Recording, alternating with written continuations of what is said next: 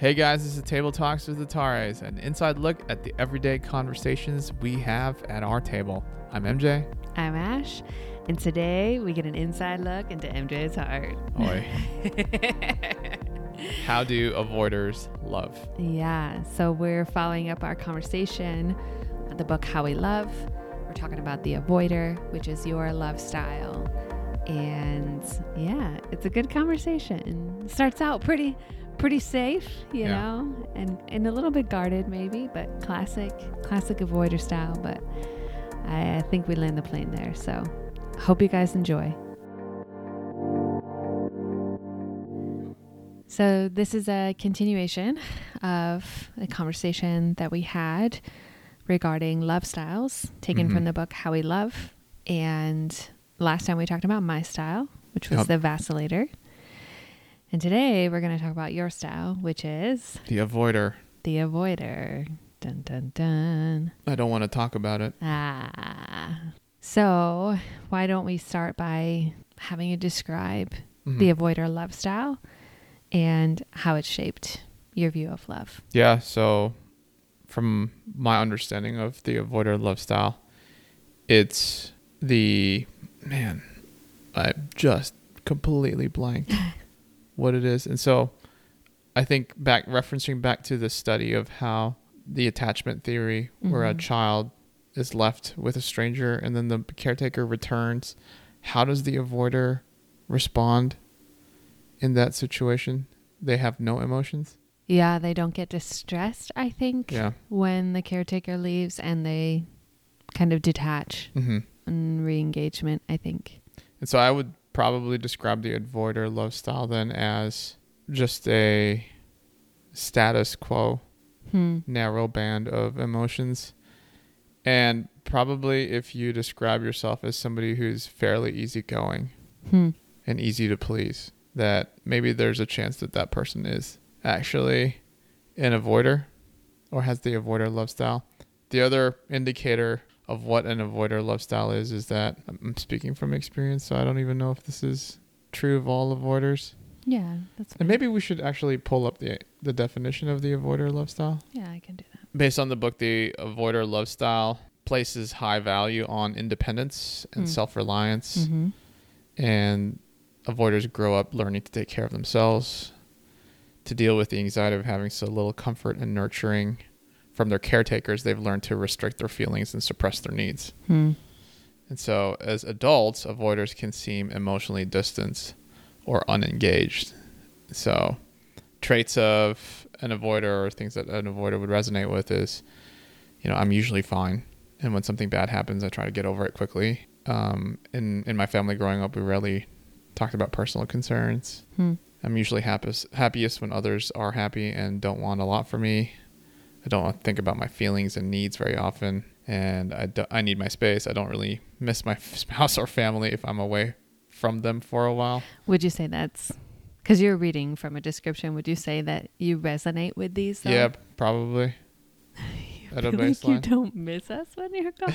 that one I referenced specifically last because I don't know. I think. Go ahead. I think it's more of that that it's not so much that I don't care about you guys as much as it is there's like a status quo that it's established Yeah. and that unless something changes I assume that that's still the case. And so I have learned or I am learning that although you may feel that way about your relationship with your spouse or your family, Mm-hmm. that doesn't mean that's how you feel about things. Hmm. and so i'm i'm practicing engaging with you through like affirming you in words and things like that that you know how i feel inside of where like it's still status quo doesn't actually mean that i'm disinterested or i don't miss you Yeah. or i don't think highly of you Yeah. I think about that quote. I don't know where this is from. It's like, I love you. And until something changes, or what is it? I, I said I loved you.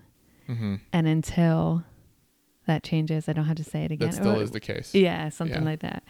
Yeah. How would you say then that that has shaped the way that you view love? Either with me or even just just relationally with Yeah. family or Yeah, I think uh, for our relationship, it's definitely grown me in how I think of or how I view love because I think up to our relationship, there probably was always a sense of like a distance Hmm. with how I related to others. And that wasn't because I didn't want to be close, but it was just that it was unfamiliar, Hmm.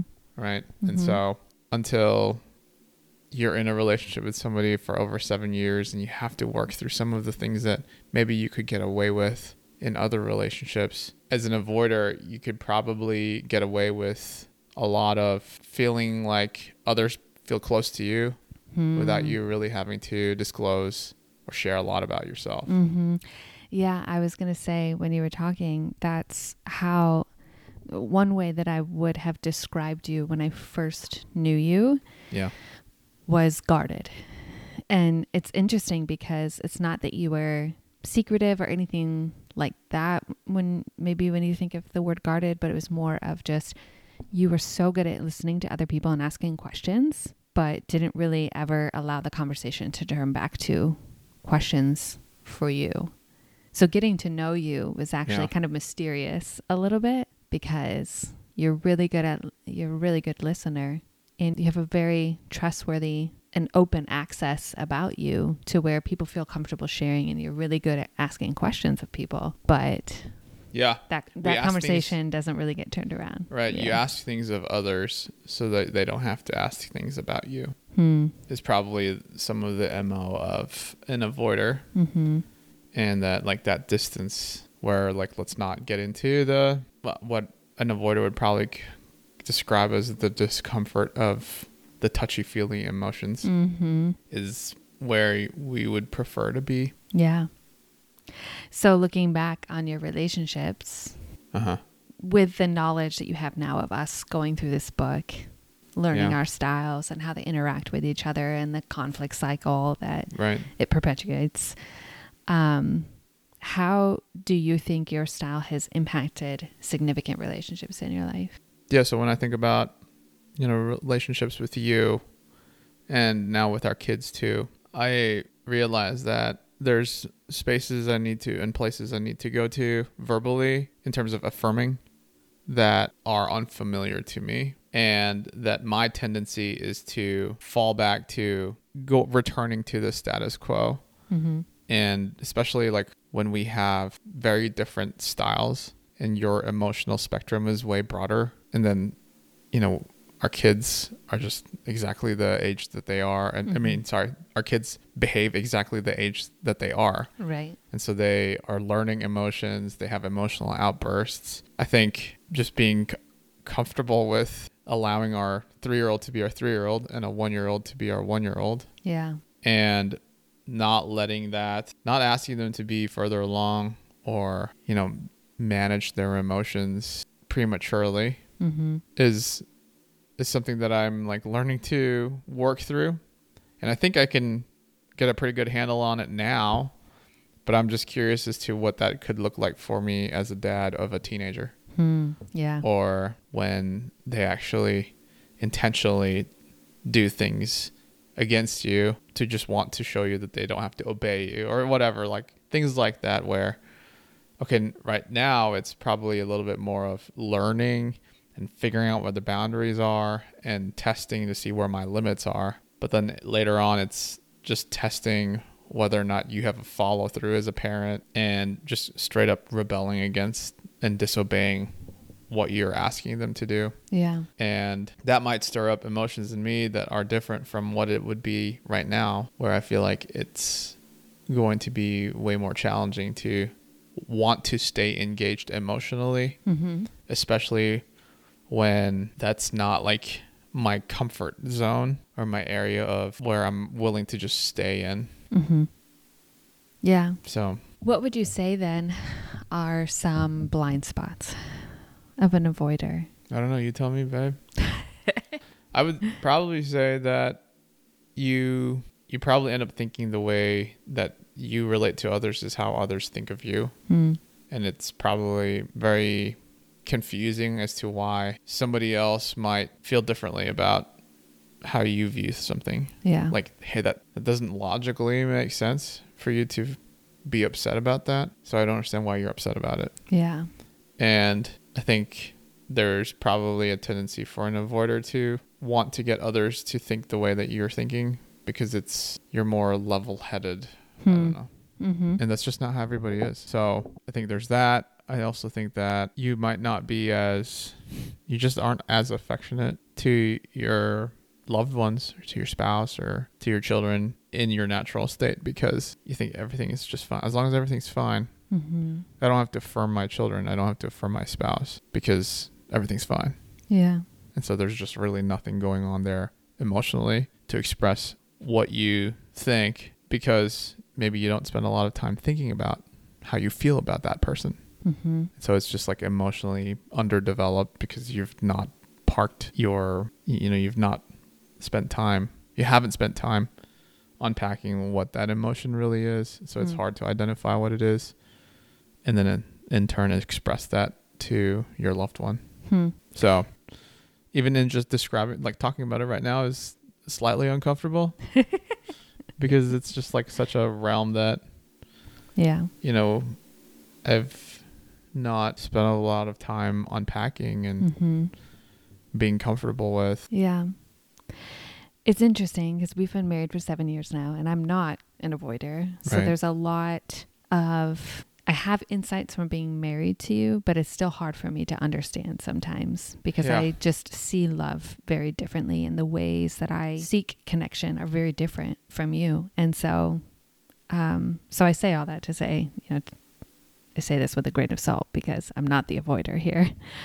Yeah. But I think in living with you and learning to kind of work through this together, what each of us are bringing to the table as it relates to love, Yep. I think, at least from my understanding of the book, that was like a, this is a very long caveat to what I'm actually about to say here. I feel like I just disclaimed like all these different things. I'm trying to dance around the fact that I'm trying to be careful with what I say here. Is basically yeah.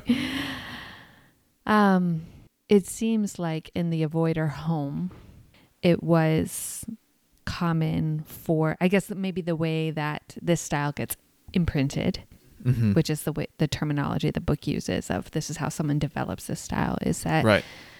the child's needs can be sometimes be overwhelming, and so they're suppressed. So things like I was thinking about when you were talking about, you know, Evie's outbursts and these emotional expressions, crying and things that she has and does because, you know, she's three. I think what's interesting is that you are a very autonomous person. Like you are fully able to meet your needs.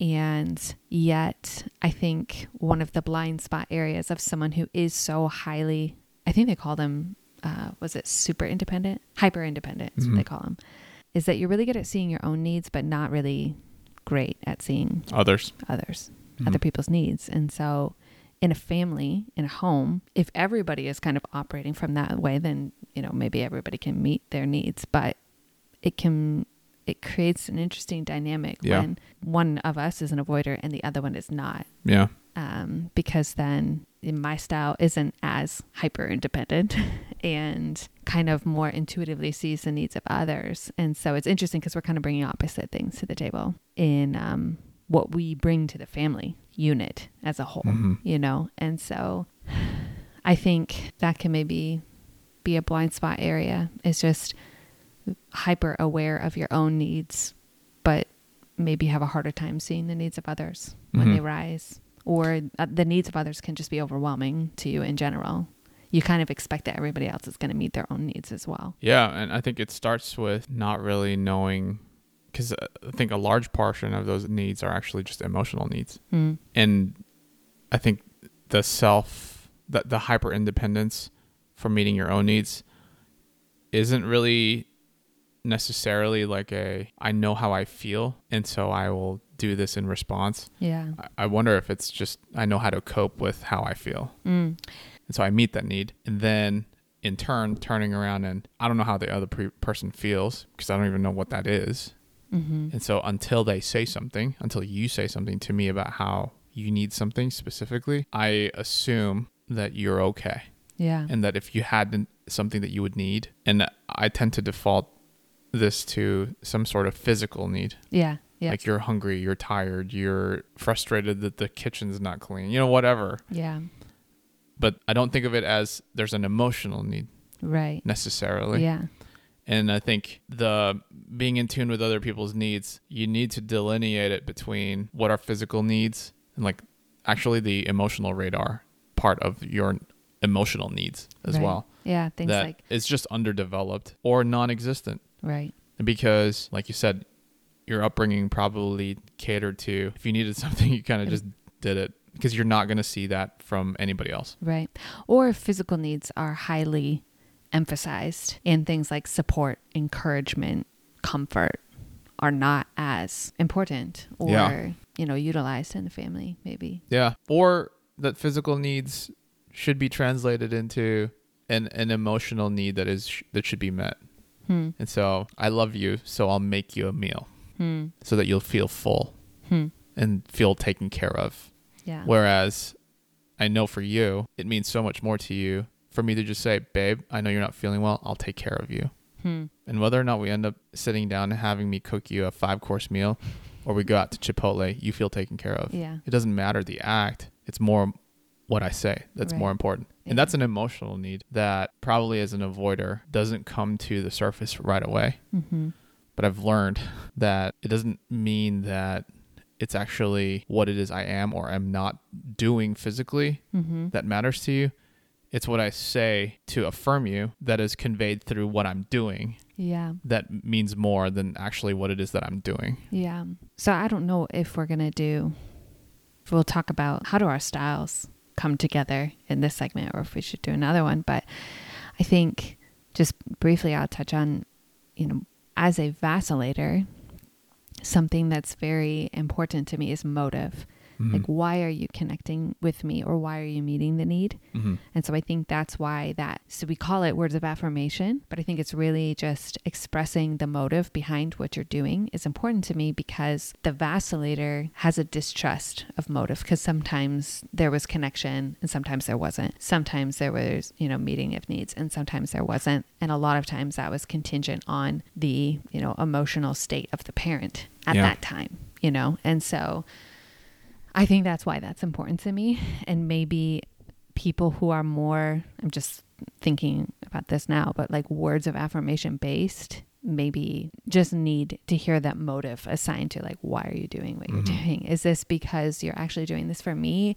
Or do you feel guilty that you were neglecting me back there and now you're trying to make up for it? Kind Yeah. of thing. Is it actually because of it's it's is it actually because it's for me or is it for you? Exactly. Yeah. And so I don't know if that's helpful to you, love, of like, you know, words of affirmation can be such a nebulous, like, what the heck does that mean? What do I have to say to you, you know? Yeah. But I think for me specifically, I don't need to be told, I don't need to be buttered up as much as I need your motives to be clarified because I need to know that what you're doing is for me and it's not to satisfy something for you, you know? Yeah. Yeah, I think it's more so the fact that we are different Yeah. and that I don't need to force you through the way I process things. Yeah. Yep. And what means more to you is not necessarily what's meaningful to me or Mhm. vice versa, Right. but that at the end of the day, you're my bride. And so I do the things that are important and meaningful to you because that you matter to me Yeah. rather than just being like, "Hey, you just need to learn the things through view the things through my lens." Yeah. And that's probably where these areas that we can grow in as we grow together that we can practice. And this is totally going away from the topic at hand, but I think that's what it means to at the end of, at the end of the day love is that you're doing something that doesn't really mean so much to you necessarily because it's Mhm. not how you would receive love, Mm-hmm. but you're doing it to the service of the person you are loving in their way. Mm-hmm. And so, along with that, too, in terms of identifying motive, it's just the mode Yeah. That means the most to you more than what it is I'm actually doing, which in my view, I default to, Yeah. right? Yeah. So, that's kind of coupling with what you're saying Yeah. that I'm learning to practice Mhm. in our relationship. How would you say that reading about this Mm-hmm. and kind of working through this together has changed you or the way that you interact with me or others? I don't know. It's just, it's um probably just, it lets you know what you're starting off with and lets you become conscious of okay, you are the way that you are partly because of how you grew up. Mm-hmm. And like for better for worse, right? And that in your upbringing there were things that were or weren't done that caused you to shape the world around you and how you view love in a specific way. Yeah. And so for me, it's just what it is in terms of, you know, learning to be very independent, learning to be to seek this emotional status quo and like operating in this like band of approved emotions Hmm. Yeah. and that if you fall outside of that that's not desired whether or not that's like expressed verbally or implied Hmm. in how the family responds to emotional outbursts Hmm. you subconsciously learn that okay there's this band that okay we can operate in this if you step outside of that it's that's that's like none, the no fly zone Yeah. and so in order to you know because the hope that there is for people that feel like oh they resonate with the avoider or the vacillator or whatnot is that that's where you started from Yeah. and it's it's a starting point and it doesn't mean that you're going to be boxed in because Right. some of these like assessments tend to be dangerous because it because it makes people feel like they are the way that they are and they can't ever grow from it Right. Yeah. and so with the love styles they really drive home the fact that just because you're like this doesn't mean you can't grow from it Right. and so for me, it's been helpful to just be like, okay, there are things that you are doing or the way you view love as a starting point that is shaped by your upbringing. And this is how it's contrasting with how other people, or in our case, like how you Mhm. view love and how it clashes for us, Yeah. which I think we should, you know, maybe unpack that. But you can't, you can't grow into something different until you know where you're at. yeah. And so this reading this and learning about this has been helpful to just be to to just establish that baseline. Yeah, I would agree. I think our, you know, magic question that we always ask is where are you, where do you want to be, and how to get there. And you're not going to make forward movement if you don't know what your starting point is, or you're not willing to admit it. And so it was, I don't know if you would agree with this, but it was hard to read my section, you know, Yeah. and admit, like, wow, this is.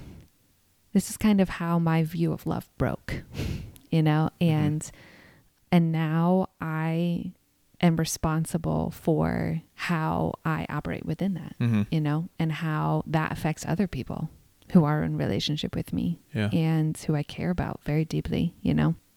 What would you say are some common or would be some common misconceptions of an avoider Some common misconceptions of Yeah. an avoider. that you'd like to speak to? Um, maybe that they uh, don't actually feel anything, and it's probably it's probably not that they don't, but they just haven't gone there Yeah. to try and unpack that. Yeah. And so, and sometimes it's really tough to even like connect those pieces together because it's so foreign for you to experience something as an avoider and then be like, oh, that made me feel happy or sad or mad. hmm And It's like you need that chart. yeah, the, With the, the the, emotions chart. yeah. And so I think just because it's not expressed Yeah. it doesn't mean that it's not there and that at some point and I've, you've seen me kind of go through this at times where you don't express it you suppress it and then it just boils over Yeah. and and so i think some of the times where you're seeing maybe a calmness in quotes Mm-hmm. or a level-headedness in quotes is that in in an avoider is probably either unco- like you're not conscious of how you feel or you're just Numbing it. numbing how you feel Yeah. or pushing down how you feel Yeah. Would you say that it might be common, like there's a l- level of maybe escapism and detachment that might be characteristic of avoiders? Because I'm just trying to think, because that's very foreign to me to hmm suppress emotions. I think we can, you know, all agree that I'm pretty emotional expresser. yeah Um, I just I can't imagine mentally Mhm. what I would have to do to get to that place, and the only things I can think of is just like escapism and detachment, hmm and and that probably looks different for different people. Mhm. Like what escapism actually, hmm I don't know.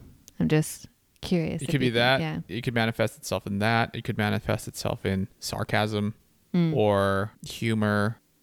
I think some of this is also culturally driven yeah.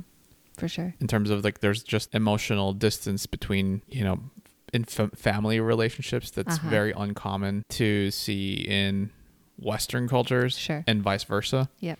And so the way I see like Filipinos in particular, sometimes you do th- you cope with it by reverting to like comedy Okay. or sarcasm Uh huh. or just some form of passive aggressiveness. Mm-hmm. But it's almost taboo to address the issue head on. Yeah. Whereas if you live in Syracuse, New York, Yeah. it's exactly the opposite. right. Like there is no time to beat around the bush. yeah. We have to ad- address and tackle the issue, issue head on. yeah. So that's probably, you know, that's the stark difference between you and I when it comes to hmm. addressing conflict or emotions or, Mhm. you know, communicating experiences. They're like, oh, how was that? Mhm. Oh, that was fine. Like you didn't think it was good or bad. It was like, it was, it was, it was fine. Yeah. Everything's fine. Yeah. And Yeah. I think over the years I've learned that when I hear something from you, like I'm worried about Yeah. this or or you know, when I hear just this like little phrase that kind of comes and then it just goes and we just move on. I have to like go back and be like, wait, let's talk about that. because yeah, that means that you've been thinking about this. This is something that's been mulling around and this wasn't just like a spur of the moment Yeah. thought. exactly. this is like some- it's it's at that point where I'm drowning in some sea of Mm. unknown and I need you to pull me out. Mm-hmm. Is Yeah. hey, I'm thinking about this. Right? Because it it does it's such a Yeah. high threshold and again, I'm like working through not letting it get to that point because there are other negatives that come with that where either the response is inappropriate or you've been ha- dealing with it inappropriately Yeah. suppressing it Yeah. or whatever name your coping mechanism. Yep. And so learning to just put a pulse on this unknown before it becomes this huge wave of emotions that you can't put your finger on anymore Mhm. Because you've suppressed it is is a healthy exercise for an avoider in order to get out of those situations where like you just feel you're so overwhelmed by it now Yeah. that you're not acting rationally anymore. Hmm. Knowing what you do today about being an avoider, what would you go back Yeah. and tell your younger self if you could? If you could sit down with like middle school or teenage MJ, Yeah. what would you say to him? I would tell him it's okay to be sad. And it's okay to be upset. And it's okay to be angry. And that you shouldn't try to suppress that Hmm.